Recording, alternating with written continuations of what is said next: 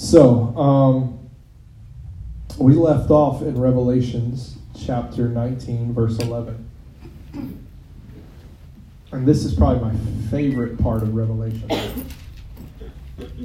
I mean, this might be my favorite part of the Bible, if I have a favorite part.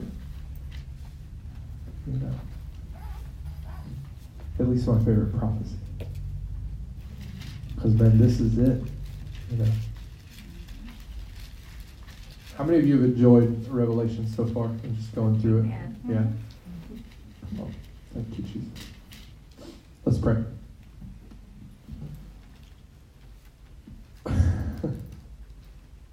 help her help.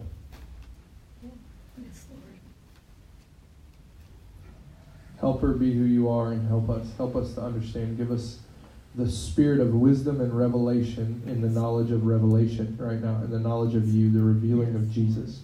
Show us Jesus and all truth, Lord. And we, we you know, I feel led. I'm going to do it, Lord. I pray for the nation of Israel, even right now, Yes, Lord. in their eternal position before you, God, Yes.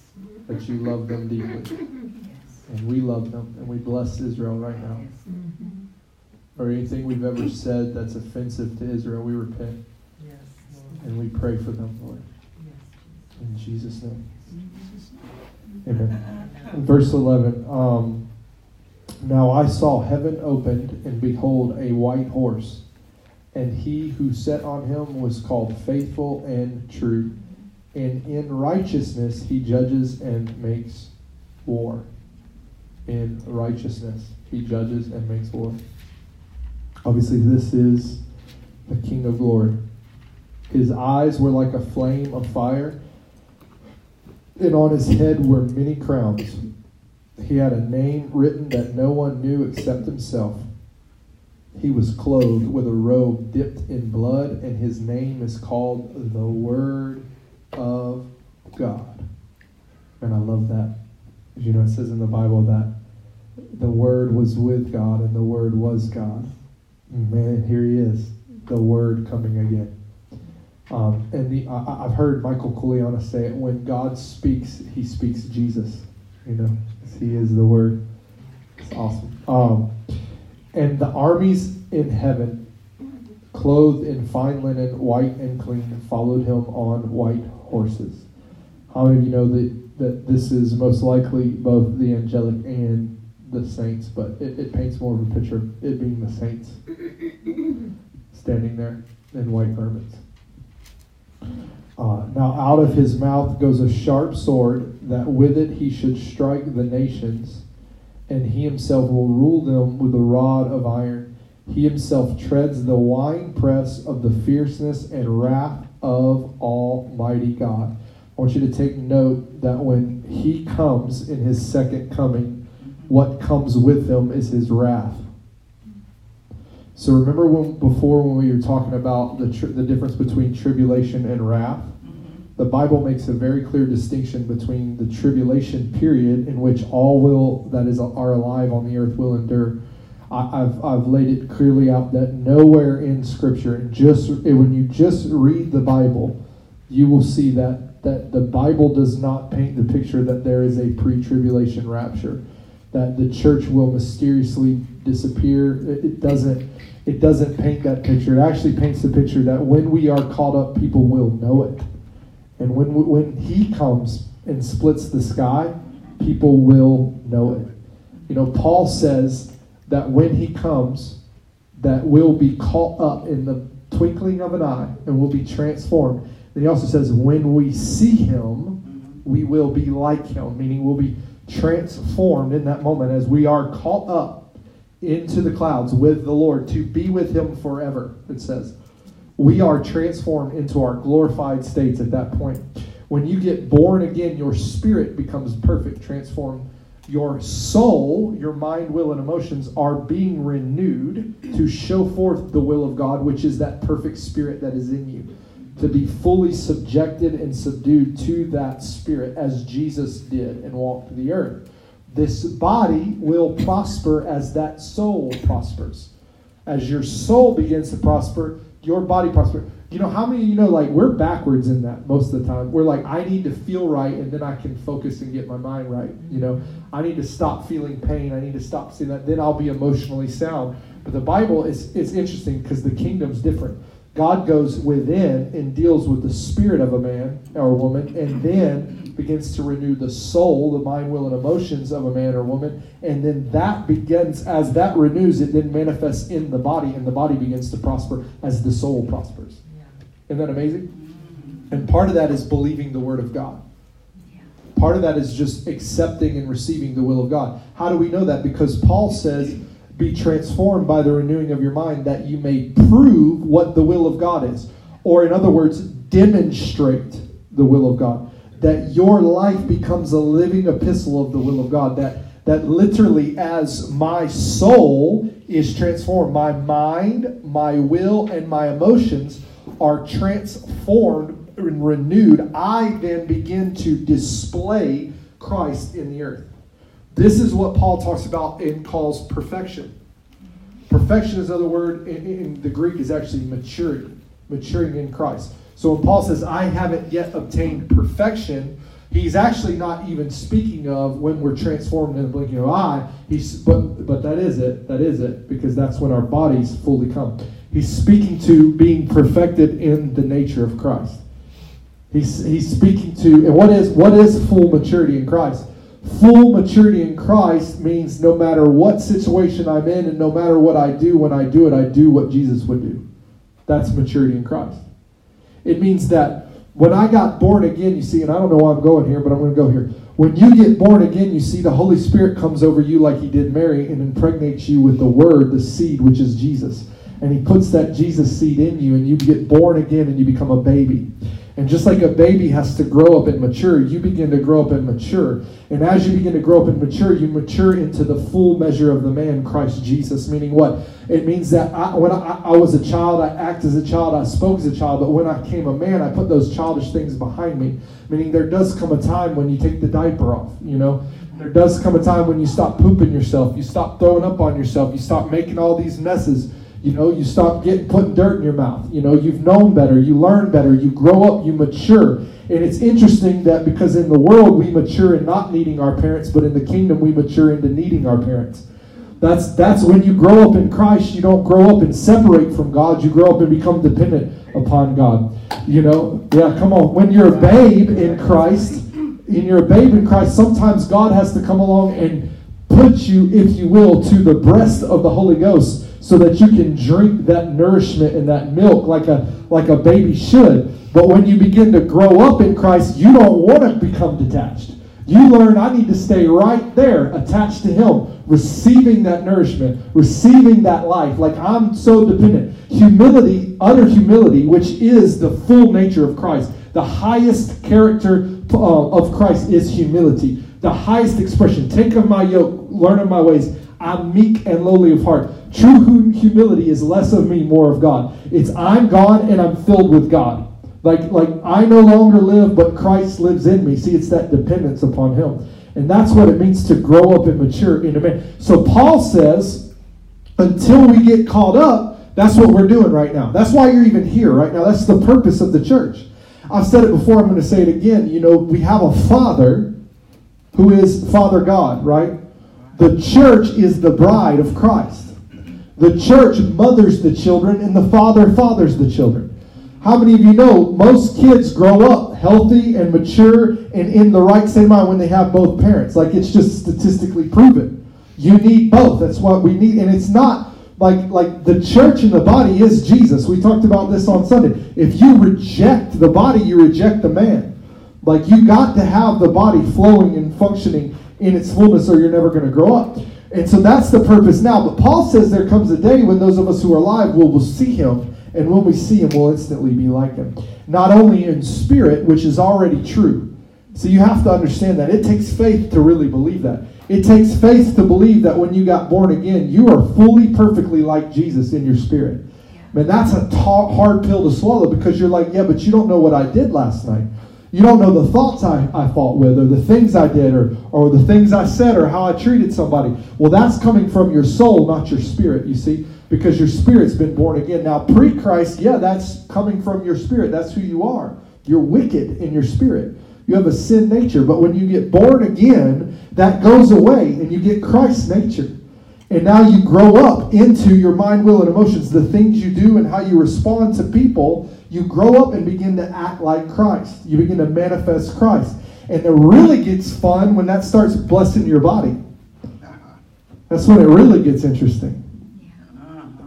And then the Word is made flesh in your life.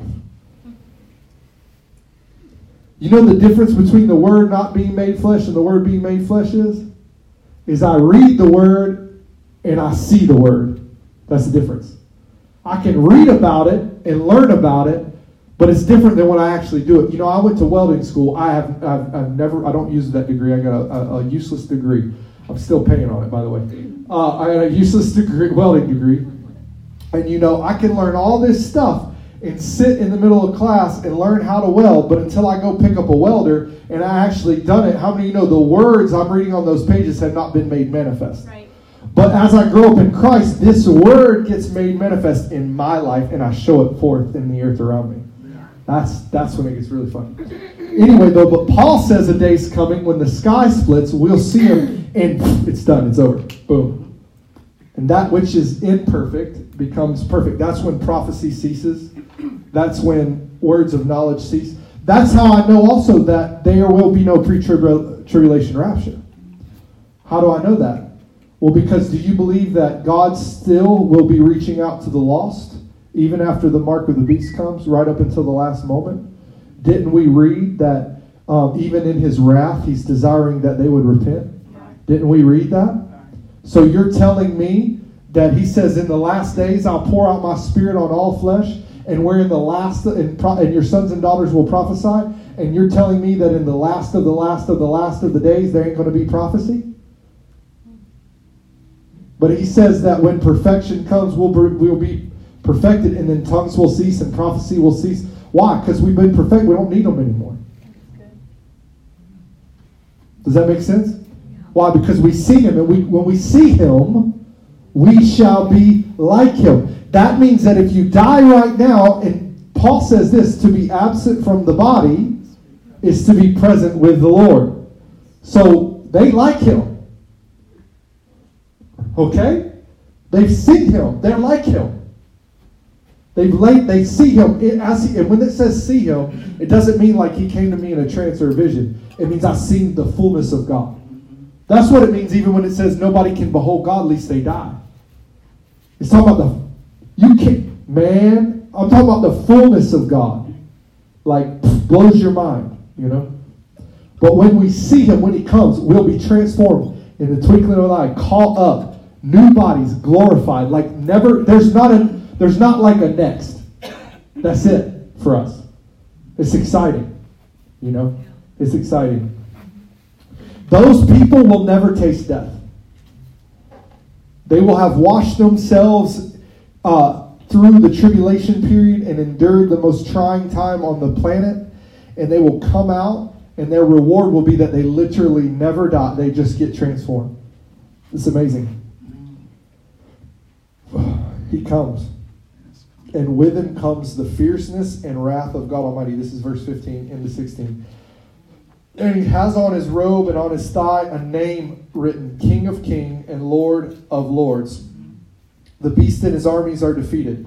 Then I saw an angel standing in the sun, and he cried with a loud voice, saying to all the birds that fly in the midst of the heaven, Come and gather together for the supper of the great God, that you may eat the flesh of kings, the flesh of captains, and the flesh of mighty men, the flesh of horses, and of those who sit on them, and the flesh of people, free and slave, both great and small. I just read about this in Isaiah last night uh, during intercessory prayer. I had Isaiah open and I was praying through it, and it literally says that you'll that the righteous will proceed in and there'll be corpses on the left and on the right.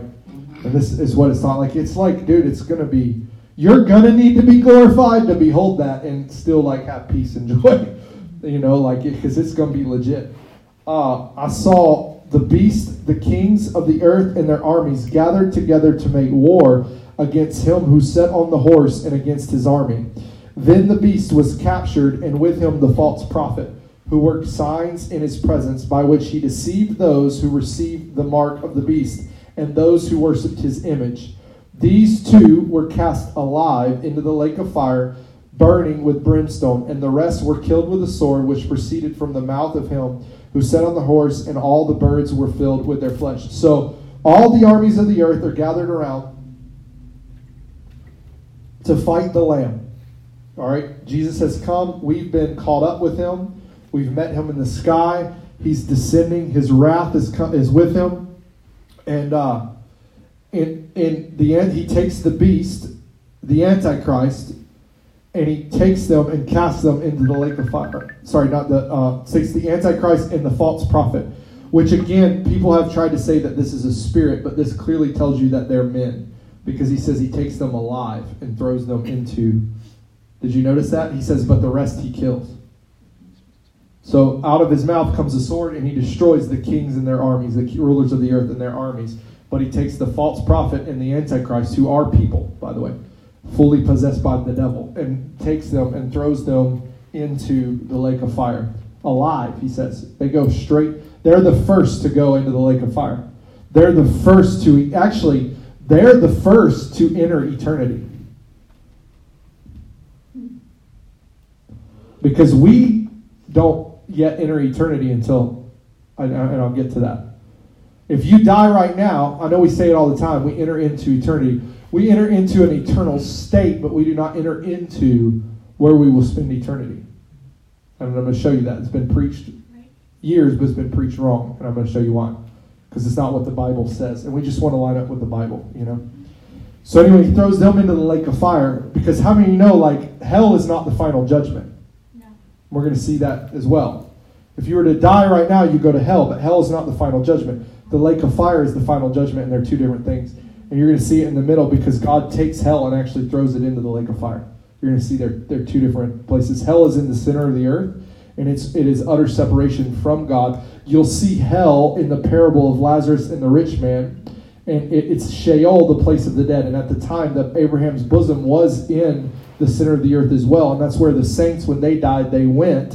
And there was a great chasm, the Bible says, and the wicked were crossed in hell in a very dry place. They were so thirsty, they just wanted a drop of water, but they could not. He said, I can't come to you. Uh, Lazarus was in Abraham's bosom, rich man is in uh, hell and he couldn't. But when Jesus resurrected, if you remember in John, I think I believe it is, uh, all the all the saints of old they resurrected with Jesus, and so now when we die, we are literally with God in heaven. We're, we're we because it's ascended. When Jesus ascended, all that went with him, and we no longer go to Sheol, which is the place of the dead. And, but hell is still there, and that's where the wicked go and they remain. When we die, we go to heaven. Does that make sense? Are you following with me? And this is where the Catholics get purgatory from but it's not really purgatory, it's hell. And it's all throughout the Bible. And so the Bible calls it Sheol, Gehenna, you know, a couple of different different names. Um, David said this, You will not leave my soul in Sheol, the place of the dead. Why? Because he knew Jesus was coming. Remember? It says Jesus goes three days in the center of the earth and preaches. And then again, when you read in John, when Jesus dies, all the saints resurrect. David literally goes and walks David goes and walks. Like, can you imagine that? Like, your dead ancestors rose from the dead and they walked amongst the earth. It's kind of wild. Can you imagine Elijah like walking around? And, well, Elijah wasn't there because he was caught up. But uh, Elisha, you know, and Samuel, and you know, I, I, you want me to prove that they were in the center of the earth before and they're not now? Do me prove it? Yeah. Do you remember the cloud of witnesses that are up in heaven, the martyrs, right? But where did Samuel come from when the medium called him up? Or for Saul. When Saul went and saw the medium, and she conjures up the dead spirit of Samuel, it says he came up from the ground. Because he was in the center of the earth, in Sheol, in the place of the dead. Yeah. This is just Bible, guys. It's just Bible, but it's been preached actually lazily. What it is, is instead of going into what I'm going into now, they just said, it's just easier if we say, when we're going to spend eternity in heaven and we're going to spend eternity in hell. It's just easier, and so I'm just going to do that. But that's not what the Bible says. It says hell is where the wicked are waiting for judgment. Hmm. And we're getting into that. Heaven is where the righteous are remaining for judgment. See? I'm going to show you because the Bible is going to say clearly that the heavens pass away and the earth passes away. God says, and you go back to, to Peter, and Peter says it too. We know that there'll be a new heaven and a new earth because God will destroy both and create a new heaven and a new earth. And God's dwelling will be amongst men. And that's our eternal position. I'm getting ahead because I can hear thoughts and wheels turning.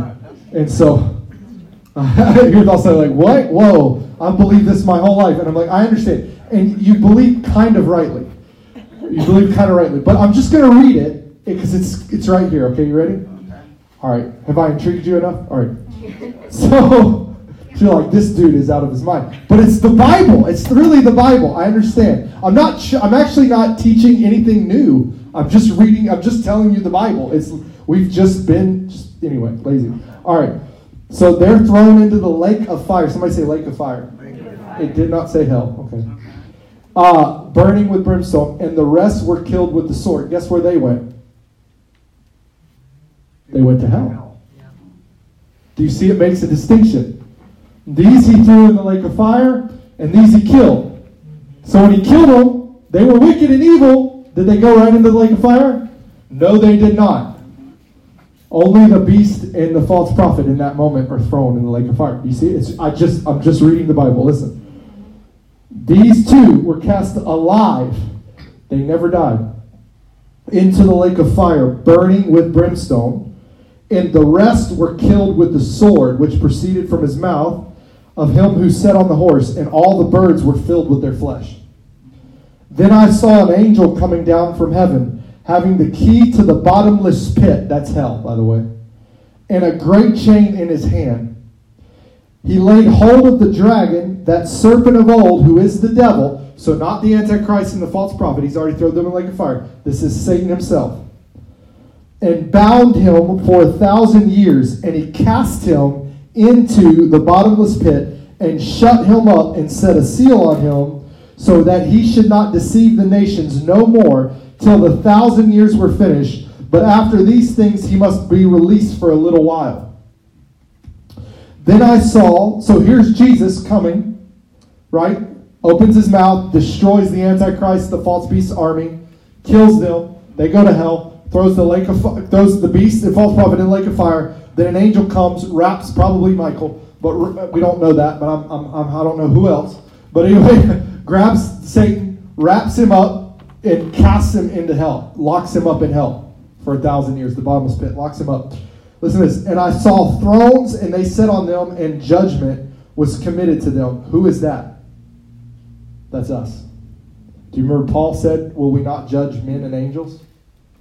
Do you not know that you will judge men and angels? He said, Why are you in the household of God suing each other? Is there not once among, one among you who can judge between the two of you?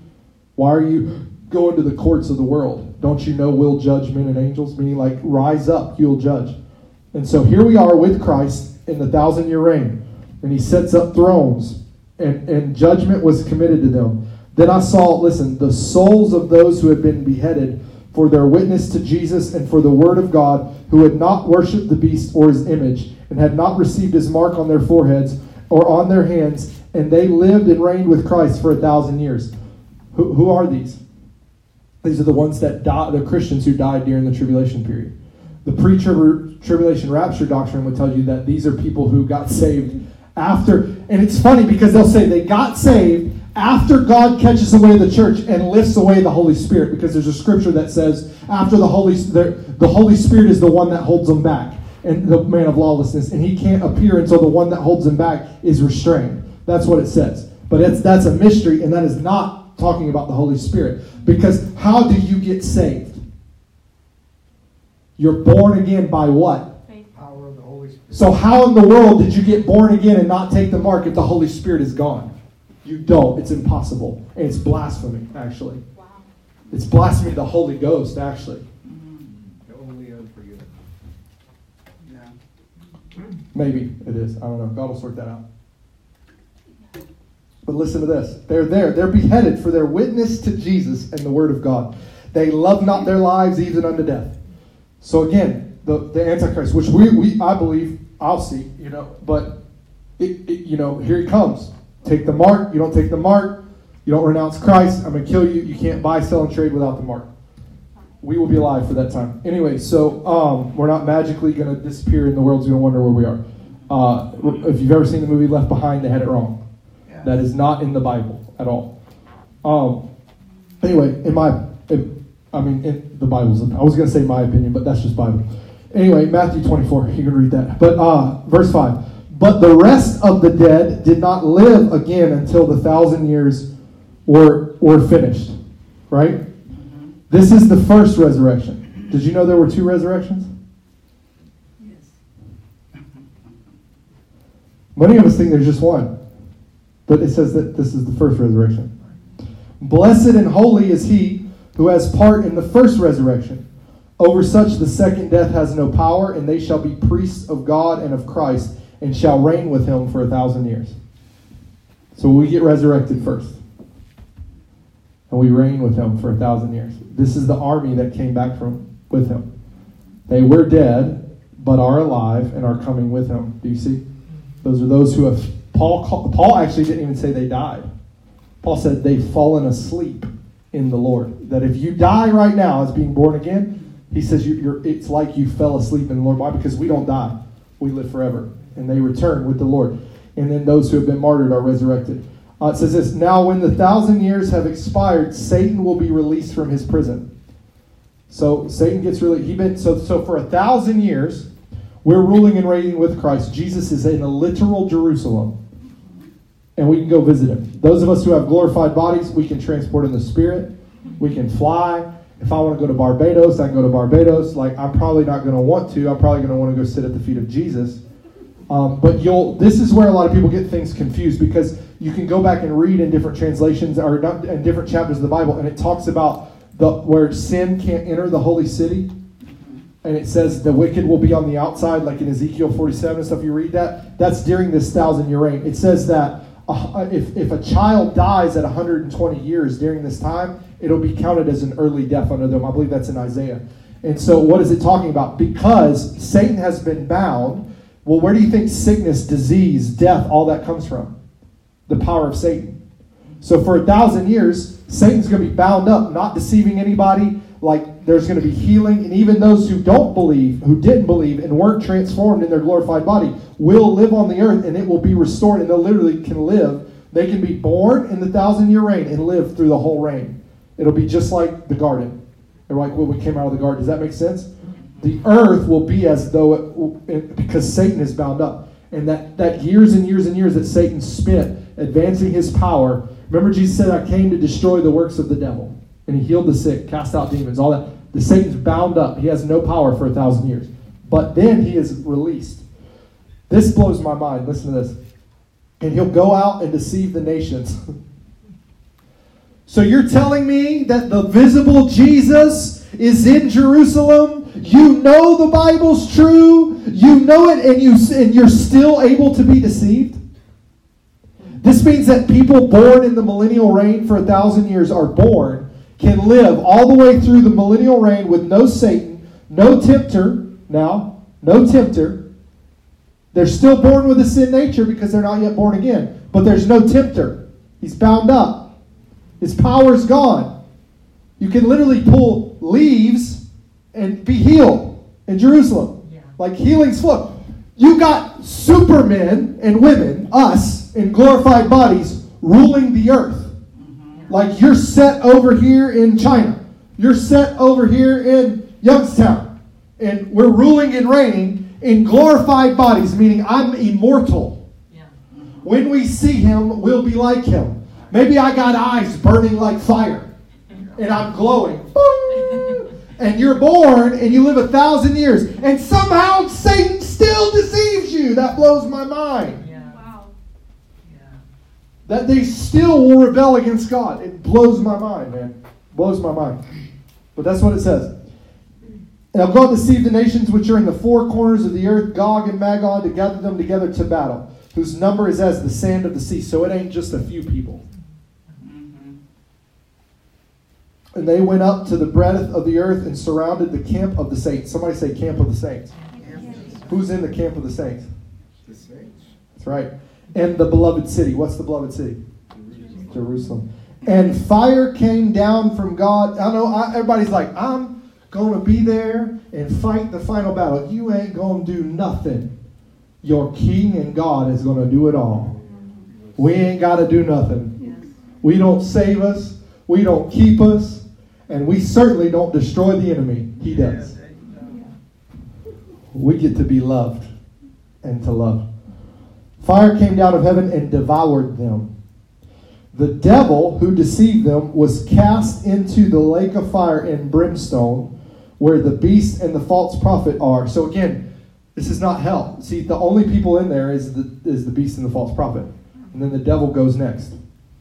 And they will be tormented day and night forever. So that's hell is not the eternal destination. The lake of fire is. Do you see that? Day and night forever. And I'm going to show you this. Then I saw a great white throne, and him who sat on it, from whose face the earth and heaven fled away. And there was found no place for them. And I saw the dead, small and great, standing before God. These are all that were not born again. These are the dead standing before God. Listen to this. Uh, this is everybody. Uh, and books were opened, and another book was opened, which is the book of life. And the dead were judged according to their works by the things which were written in the books. So he keeps a record. Do you know God keeps a record of your wrong until you get born again? We like to say love keeps no record of wrong, but he's telling you right now, but how do you get access to that love? It's a free gift. It's a free gift. You're, he says he removes your transgressions and remembers them no more. When? When you repent and come to Jesus. But until then, it says it right here. Listen. They're judged according to their works, everything they ever did. He, the Bible says you'll be judged by every idle word that you speak. It's recorded. The sea gave up the dead who were in it, death and Hades, which is hell. Anytime you see Hades, that's any. You can if if somebody has a KJV version, that might even say hell. Um, you know, different translations, whatever, say death and hell. Death and Hades delivered up the dead who were in them. So again, there's a separation between the lake of fire and hell. And they were judged, each one according to their works. Then death and hell, Hades, were cast into the lake of fire. This is the second death. So your first death is was Sheol until Christ, right? Unless you were born again. Then when you were born again, because they hadn't yet been, they believed in the promise and had faith, so they were able to stay in Abraham's bosom. But after Christ, Christ preached the gospel to them. You know, you realize that it says that he went in the earth and preached the gospel in the center of the earth for three days. What he says. That means they got born again.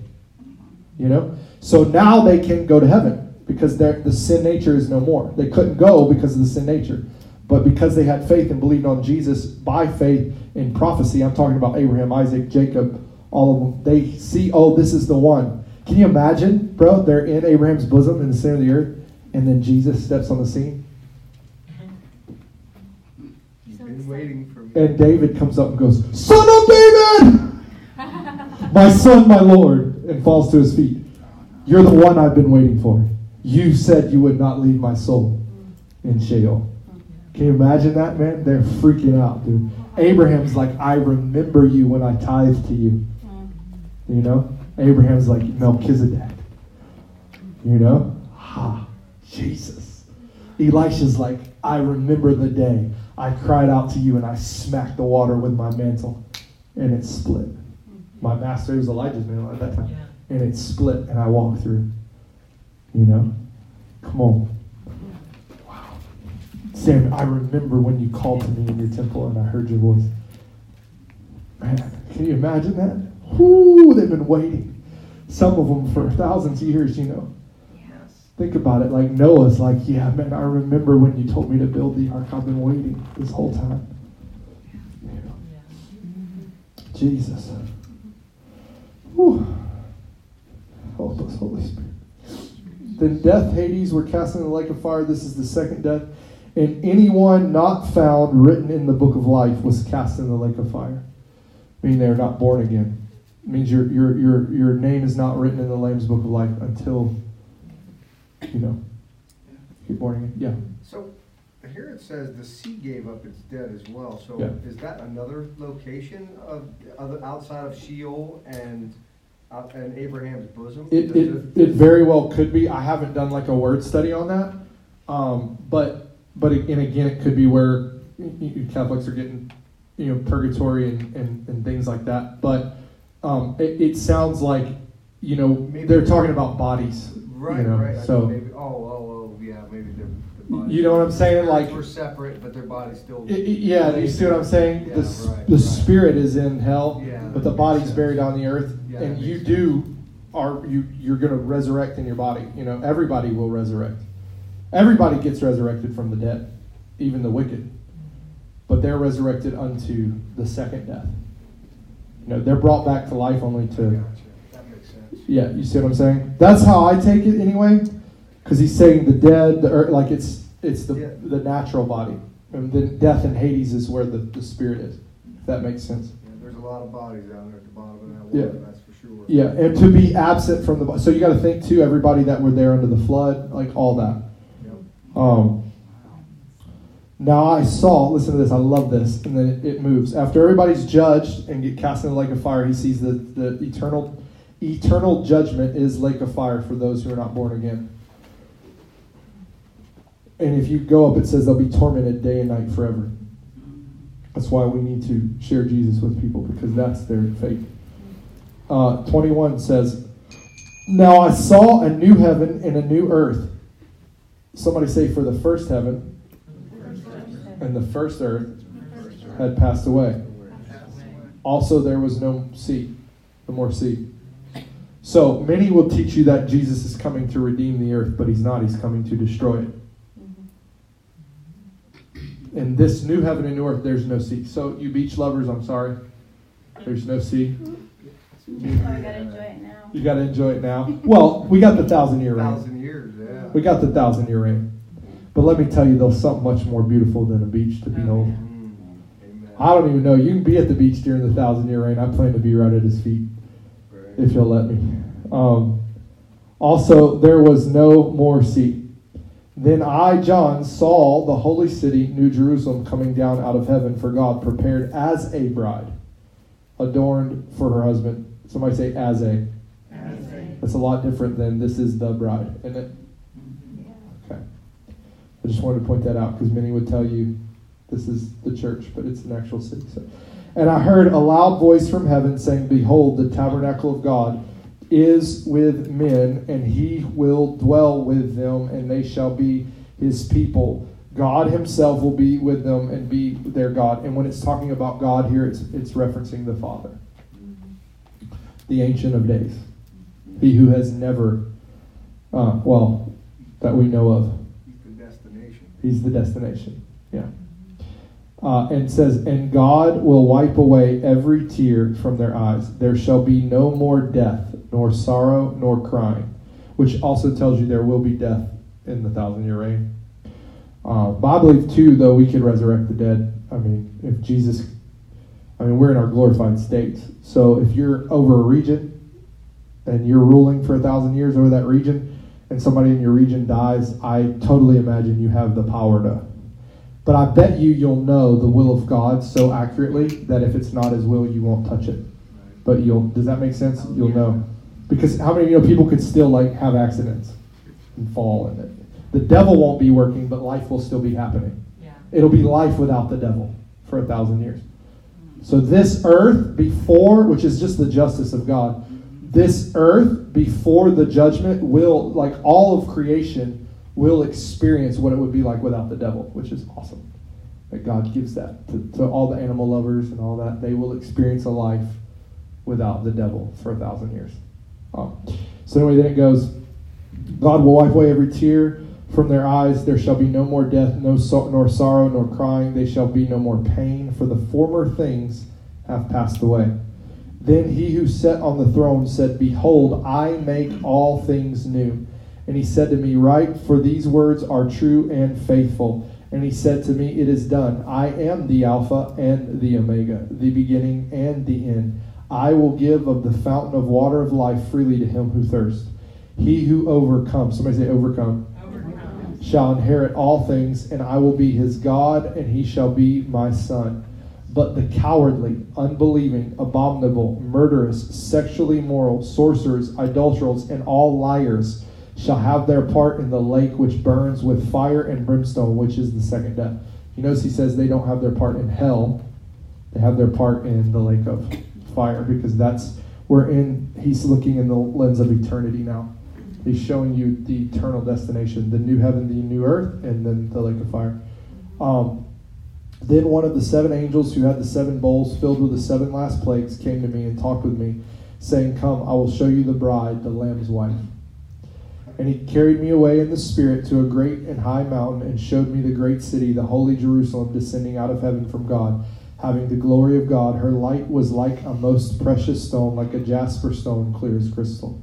She also had a great and high wall with twelve gates and twelve angels at the gates and names written on them, which are the names of the twelve tribes of the children of Israel. Isn't it cool? We're going to hang out with angels forever. Um, three gates on the east, three gates on the north, three gates on the south, and three gates on the west. Now the wall of the city had twelve foundations, and on them were the names of the twelve apostles of the Lamb. And he who talked with me had a gold reed to measure the city, its gates, and its wall. The city is laid out as a square, its length is as great as its breadth, and he measured the city with a reed. Twelve 12,000 furlongs, its length, breadth, height are equal. Then he measured its wall 144 cubits according to the measurement of a man, that is, of an angel. Did you catch that? It's interesting. Which angel? The one that stands 10 feet tall or the one that stands like three stories tall? Which angel? Probably three stories if it's heaven. So, the construction of its wall was jasper. I'm just uh, assuming, by the way. And the city was pure gold, like clear glass. The foundations of the wall of the city were adorned with all kinds of precious stones. The first foundation was jasper, the second sapphire, the third Chelit, I don't know how to pronounce that. The, the fourth emerald, the fifth, I don't know how to pronounce that. The sixth sardis, the seventh, don't know how to crystallite. The eighth beryl, the ninth topaz, the tenth, I don't know how to pronounce that. The eleventh jacinth, I think it is, and the twelfth amethyst. The twelve gates were twelve pearls, and each individual gate was of one pearl. And the street of the city was pure gold, gold like transparent glass. Many people testify that this is in heaven right now, but it will come down. And so you see the merging of two, the two realms. Mm-hmm. But I saw no temple in it, for the Lord God Almighty and the Lamb are its temple. The city had no need of the sun or of the moon to shine in it, for the glory of God illuminated it. The Lamb is its light, and the nations of those who are saved shall walk in its light, and the kings of the earth bring their glory and honor into it. Um, again, there is no sun in the new earth, in the new heaven. God is its light. I just read it. The Lamb is its lamp. The city had no need of a sun or of the moon to shine in it, for the glory of God illuminated it. It's amazing. The Lamb is the light, and the nations of those who are saved. It, I want I want to stop here because I want you to take a picture of where God. This is remember when God's God's idea of perfection forever is right here. What is he What is he saying? There is no temple. The Lamb and the God is the temple. There is no sun and moon. The Lord is its light. Ultimately, he's saying, I want to be your everything. I, uh, all you need is me. Think about that's that's if the final say it all. All you need is me. Like it's this is his perfect picture of everything. All you need is me, and it'll show you how to live your life. All you need is him. All the nations and those who save shall walk in its light, and the kings of the earth bring their glory and honor into it. Its gates shall not be shut all day by night. There shall be no night there, and they shall bring the glory and the honor of the nations into it. But there shall by no means enter in anything that defiles or causes an abomination or a lie, but only those who are written in the Lamb's book of life. And he showed me a pure river of water of life, clear as crystal. So we get a river. We don't have a beach, but we have a river. The river of life, crystal clear, proceeding from the throne of God and of the Lamb. In the middle of its street, on either side of the river, was the tree of life, which bore twelve fruits, each tree yielding its fruit. So we will eat um, each fruit every every month. The leaves of the tree were for the healing of the nations. And there shall be no more curse, but the throne of God and of the Lamb shall be in it, and his servants shall serve him. I want to stop here and I want to show you how he's the God who was, is, and is to come, and so is his kingdom. His kingdom was, is, and is to come. The curse was broken by Jesus, but how many of you know that we, the people can still be under curses, and the earth still under curse, and like you know, we see the effects of sin and sickness and disease and things like that. But when we pray, what we're actually doing is we're decreeing this into now. Does that make sense? And that's how that's what that's what it was.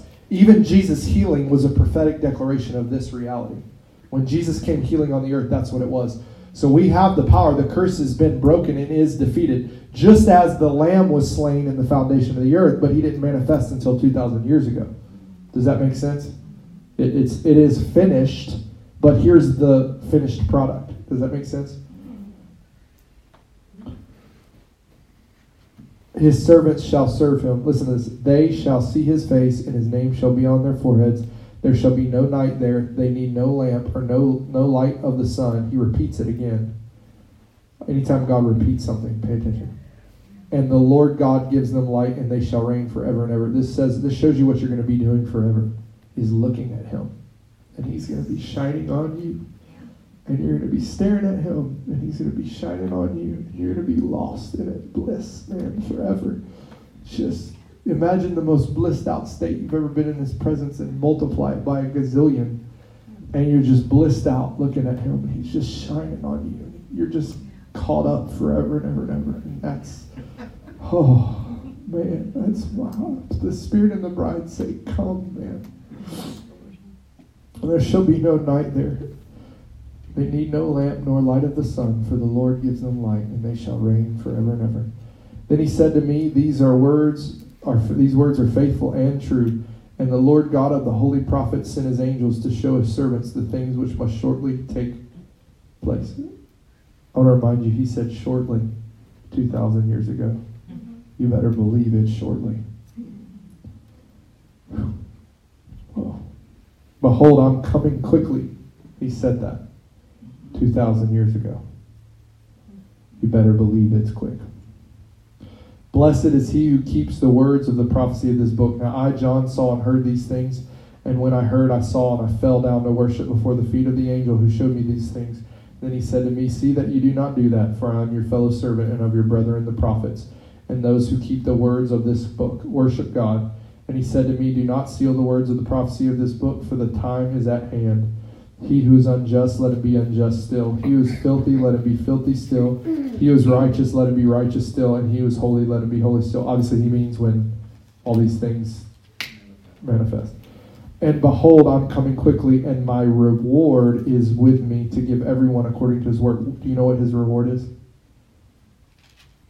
It's him. Yeah, it's him.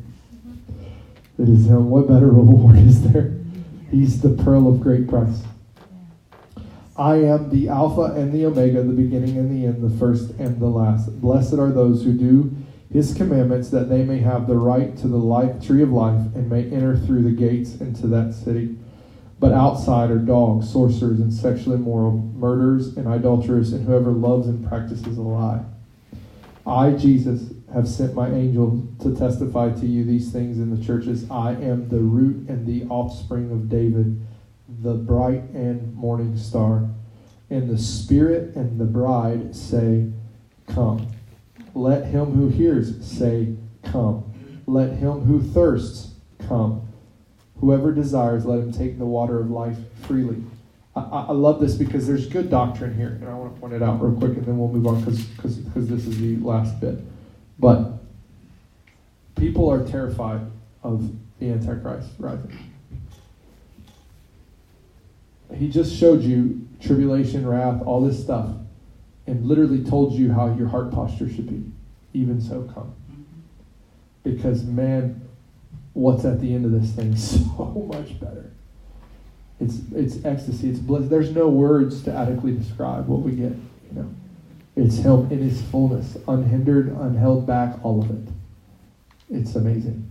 I love it. It's really good doctrine to understand that the Spirit and the bride say, Come. When you don't desire the coming and calling of the Lord, you're not being a bride. You're not being led by the Spirit.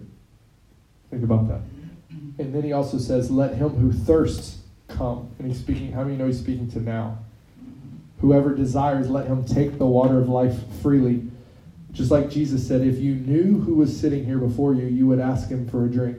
This is speaking to now. It's really good doctrine because it's saying even now, when we get intoxicated in the Holy Spirit, when we drink of the water, when we dwell in Christ, when we commune with Him, that we can access this eternal reality. That that's what happens, guys. When you get blissed out in the presence and you feel the peace and the power of God, that's what you're you're touching your eternal position, and it brings life because it is life. Uh, for I testify to everyone who hears the words of this prophecy of this book. If anyone adds to these things, God will add to him the plagues that are written in this book. And if anyone takes away from the words of the book of this prophecy, God shall take away his part from the book of life, from the holy city, and from the things which are written in this book. How many know what he's talking about is if I jump over here where it says, But outside are dogs, sorcerers, sexual moral, murderers, idolaters, and whoever loves and practices lie. And I said, Well, God loves everybody, and everybody's saved, and they're going to get in anyway. That I'd be adding to this book, because it doesn't say that. And I definitely don't want to not talk about the lake of fire or the new heaven and the earth because then I'd be taking away things. But anyway, um, he who testifies to these things says, Surely I am coming quickly. Amen. Even so come, Lord Jesus. The grace of our Lord Jesus Christ be with you all. Amen. I love John's response. He's like, I ain't got nothing to add to it, boys. He's like, I'm just going to repeat what I said. I'm going to say, Amen. Come, Lord Jesus. Grace of the Lord be with you. Peace. you know, he's like, he just said, don't add to the book. I ain't adding. You know. See you at the dinner. See you at the dinner. Oh man, isn't the Lord Jesus wonderful?